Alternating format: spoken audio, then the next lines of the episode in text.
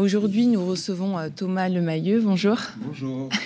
Alors, vous êtes grand reporter au pôle enquête de l'Humanité et dans une enquête fleuve au nouveau Conseil des ministres. Les portefeuilles sont bien épais. Vous révélez que 17 ministres du gouvernement de Gabriel Attal sur 34 sont dans la tranche des 5% des Français les plus riches.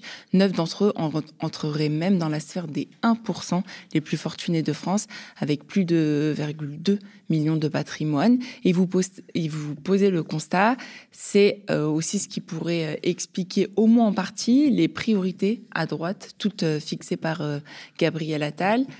Déjà, avant de commencer, comment est-ce que vous avez vu et trouvé ces informations?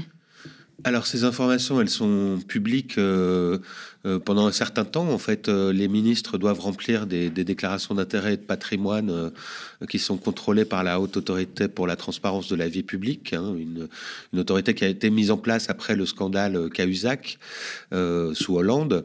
Donc, depuis lors, il y a une forme de déclaration des patrimoines et des intérêts par les ministres. Donc, ces déclarations, je disais, sont publiques. Là, elles ne l'étaient plus parce qu'en fait, elles sont retirées le temps que elle soit actualisée. Okay. Je veux dire, les nouveaux ministres, les ministres, tout le gouvernement doit soumettre de nouvelles déclarations à la haute autorité dans les 2 mois. Elle contrôle ensuite. Donc nous, on a exhumé, on est allé rechercher, on a exhumé de nos archives les déclarations précédentes, ce qui permet de... On ne sait pas tout, en fait. Hein. Il y a certains ministres, on ne connaît pas encore... on a peu de détails. Par exemple, Rachida Dati, qui n'était pas ministre, on ne sait pas grand-chose, parce qu'en fait, par ailleurs, elle a refusé de faire sa déclaration de patrimoine et d'intérêt à la ville de Paris. Est-ce qu'ils ont le droit de refuser ? Alors là, ils n'ont pas le droit. Au gouvernement, là, ils n'auront pas le droit. Non, elle n'y échappera pas, cette fois, en tout cas. D'accord. Pour rappel, celui qui est le ministre au commerce extérieur est vraiment celui qui est en tête de liste avec une fortune estimée à 10 millions d'euros. Ensuite, c'est l'ancienne ministre de l'Éducation, Amélie Oudéa-Castéra, avec 7 millions. Et enfin, Éric Dupond-Moretti avec 5 millions d'euros. Et la présence justement de ces nombreux millionnaires au sein des premiers gouvernements d'Emmanuel Macron avait déjà fait couler beaucoup d'encre en 2017. On se rend compte en fait que 5 ans plus tard, la tendance s'accentue, parce que même, par exemple, quand il y a eu le gouvernement d'Elisabeth Borne, déjà, on l'avait pointé du doigt, et c'est beaucoup plus, en fait, d'année en année. Donc, on se pose aussi la question jusqu'où ça va aller. Est-ce qu'il y a un casting de ministres millionnaires Alors, il y a déjà eu des ministres, par exemple, il y avait une ministre qui avait été écartée parce qu'elle avait un patrimoine de 24 millions d'euros, qu'elle avait omis de déclarer une partie de ce patrimoine. C'était Caroline Cayeux, elle avait dû quitter le gouvernement parce qu'elle avait omis 4 millions, je crois. Donc, des ministres millionnaires, il y en a depuis un certain temps. Nous, le constat qu'on fait, et c'est pas tellement les trajectoires individuelles de chacun des ministres. Par exemple, on pourrait dire que Éric Dupond-Moretti, il a quelques dettes, donc son patrimoine, c'est plutôt 4 millions d'euros, le troisième serait plutôt Roland Lescure. C'est pas tellement les trajectoires individuelles, savoir s'il y a un palmarès, qui sont les premiers, c'est plutôt ce qui nous a intéressé là, et c'est pour ça qu'on a voulu le faire là, en anticipant un peu sur les déclarations à venir, les déclarations d'intérêt et de patrimoine à venir, c'est plutôt la constitution du groupe social, l'inscription du gouvernement dans le groupe social des plus fortunés, des plus riches. Effectivement, les 5%, les 1%, grosso modo, on peut considérer que ce gouvernement est tissé de relations. Beaucoup de ses membres sont dans des relations familiales, des relations d'affaires, des relations professionnelles, etc., qui sont autour des plus riches, des plus fortunés, tout ça, en France. Donc, en fait, c'est ça qui nous intéresse, c'est voir ce gouvernement, inscrire ce gouvernement dans une sociologie de la domination, quoi, hein, pour le dire comme ça, un peu de manière un peu... C'est un entre-soi, en fait, comme une caste, on a l'impression. Oui, alors il y a sans doute de l'entre-soi, il y a beaucoup d'entre-soi, hein, c'est possible. Hein. Enfin, nous, c'est vrai qu'on a eu cette idée aussi de faire ça maintenant, parce qu'on a été, pendant un mois, dans ce qu'on peut voir comme une grande leçon de sociologie de la reproduction sociale chez les dominants, avec le cas Amélie Oudéa-Castéra, qui a, par ses déclarations d'abord sur l'école, consacrer une forme naturaliser une forme de séparatisme scolaire, etc.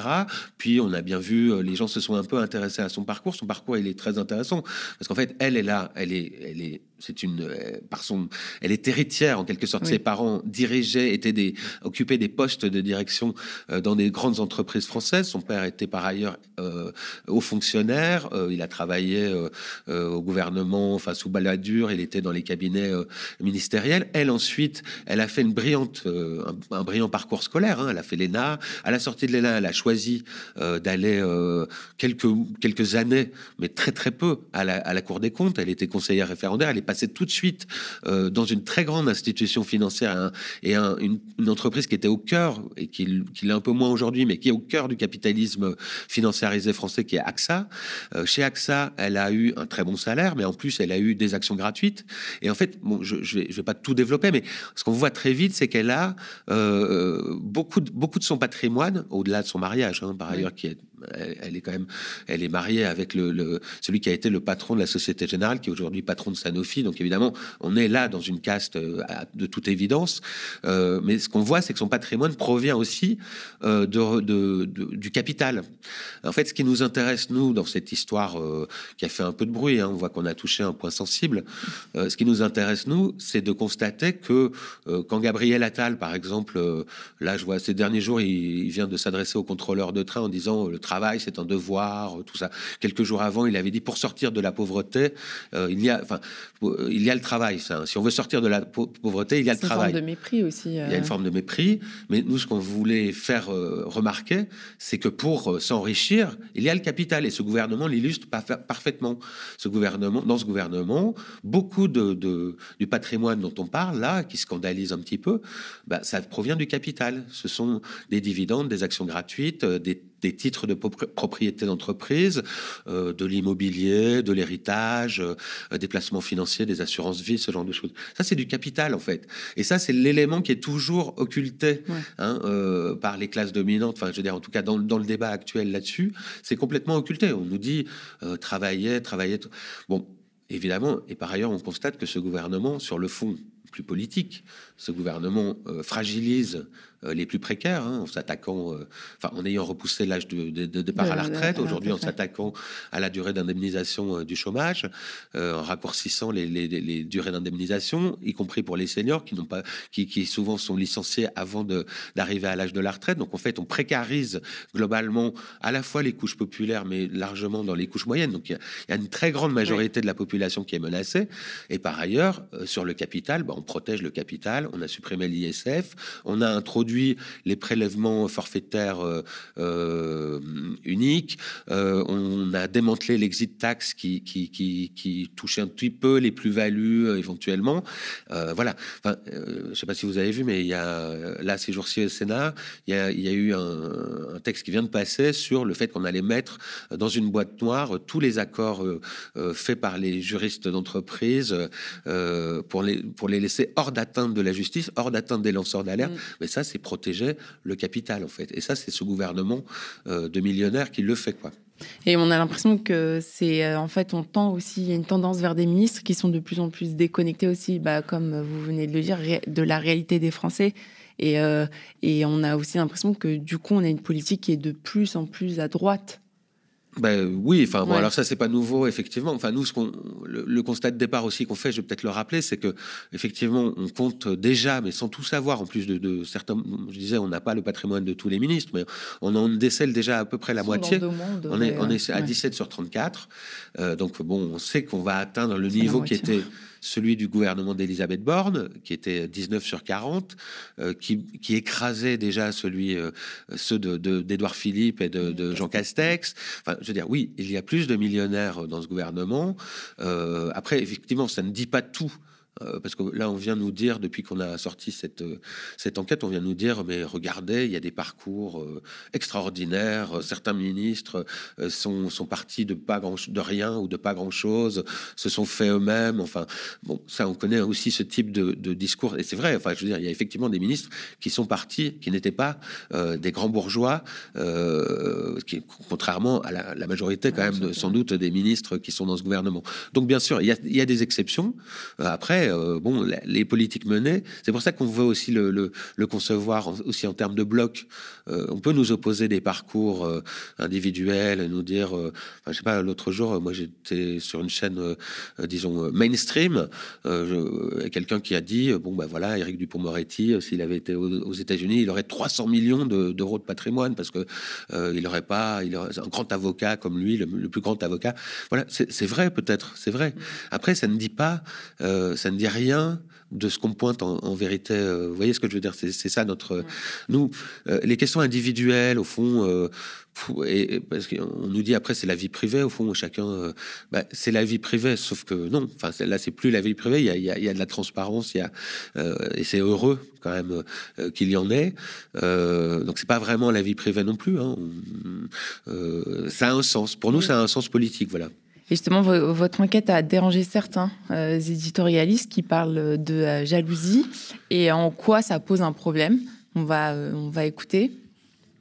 L'argent cristallise la rancœur, la jalousie, le ressentiment, mais non pas des plus pauvres, mais d'une autre catégorie de Français, intellectuels, universitaires, magistrats, journalistes, à Libération. L'argent qu'ils n'ont pas les rend fous, méchants, haineux. Ils ne comprennent pas que leur grand talent ne se voit pas sur leur compte en banque, alors ils ne parlent que de cela. Hier, le journal L'Humanité, qui rêve du grand soir, a ciblé le nouveau gouvernement et révélé que 50% des ministres sont millionnaires. Et alors, so what? Comme m'a dit ce matin Marine Lançon en arrivant dans le bureau. Pour les contempteurs de la fortune, il ne suffit pas d'être riche. Encore faut-il que les autres ne le soient pas. La jalousie est un moteur puissant. Il ne faut jamais sous-estimer les facteurs psychologiques dans les combats politiques. La France est le pays le plus égalitaire du monde. Elle redistribue comme aucune autre nation, peu importe, pour ces enragés qui préfèrent Cuba à Paris, Chavez à Macron, et la pauvreté pour tous que l'ISF pour quelques-uns. Premier prix de démagogie pour l'humanitaire. Donc il y a des millionnaires, oui, c'est des mauvais citoyens. Ils ne doivent pas rendre service au public, ils ne peuvent pas s'occuper des affaires publiques. Bon, on a l'impression, on est où là, enfin. Donc, des démagos plein pot, l'humanité. Ce matin, le journal, il ne fallait pas le lire, il fallait le mettre à la poubelle. Voilà. So what, pour reprendre les termes. Qu'est-ce que vous répondez à ça? Oui, bah alors, ouais. Bon, alors le premier, Pascal Praud, c'est un peu lunaire. Hein. Enfin, je veux dire, moi, oui. Nous, on peut pas discuter en fait avec ce genre de choses. Je veux dire, quelqu'un qui prétend, en se basant sur une citation de Tocqueville, que la France serait égalitaire, plus égalitaire que jamais, etc. Bon, c'est difficile de discuter quand par ailleurs, il y a 9 millions de Français qui sont sous le seuil de pauvreté. C'est le plus important en Europe aujourd'hui. Ça croît en permanence. Les inégalités, en l'occurrence, enfin toutes les statistiques, me semble-t-il, le disent. Les inégalités s'accroissent massivement en France et les plus riches, je veux dire, on sait par exemple que les 500 plus grandes fortunes, et là, c'est pas les fortunes du gouvernement, parce que on peut dire qu'au gouvernement, c'est des petits riches, hein, le million, enfin mais là, les 500 plus grande fortune de France, donc les milliardaires, enfin, je veux dire, il y a 10 ans, il y avait à peu près 150 milliards, ils avaient une fortune cumulée de 150 milliards. Aujourd'hui, on est à 1170 milliards d'euros pour les 500 plus grandes fortunes de France. Donc, je veux dire, évidemment que tout ça s'accroît. Donc, discuter avec Pascal Praud, bon, bah, voilà, donc, nous, on n'est pas du tout jaloux, et on n'est surtout pas jaloux de sa position à lui. On est bien mieux dans la nôtre, il n'y a aucun problème. Après, c'est intéressant parce qu'en fait, on a réussi à fédérer l'extrême droite avec Pascal Praud et l'extrême centre avec Jean-Michel Abati, qui nous traite donc de démagos et qui nous dit, grosso modo, qu'est-ce que vous venez faire là? En fait, oui, on a bien le droit. Enfin, si ces gens sont au gouvernement, ça veut dire qu'ils ont réussi dans la vie précédemment. Qu'est-ce qu'ils sont bons, au fond, de venir servir le public? C'est intéressant comme expression, oui. Franchement. Servir le public. Enfin, je veux dire, d'abord, nous, on parle de citoyenneté, de citoyens, et c'est pas le honnêtement, enfin, c'est quand même des gens qui servent le public. Ce gouvernement, en l'occurrence, détruit les services publics, démantèle la puissance publique depuis des années. C'est une politique menée au service des plus riches.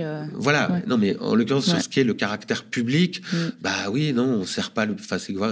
Effectivement, on pense pense que ces gouvernements successifs sous Macron, et le dernier avec Attal, ça a l'air parti quand même pour être particulièrement dur et particulièrement à droite, évidemment. C'est vers la droite et l'extrême droite que les regards sont tournés, c'est manifeste. Donc tout ça, c'est pas, on n'appelle pas ça servir le public en soi, et sur le fond, évidemment, ça nous paraît absurde, quoi. Merci beaucoup Thomas Lemahieu. Je rappelle que vous êtes journaliste, grand reporter chez L'Humanité.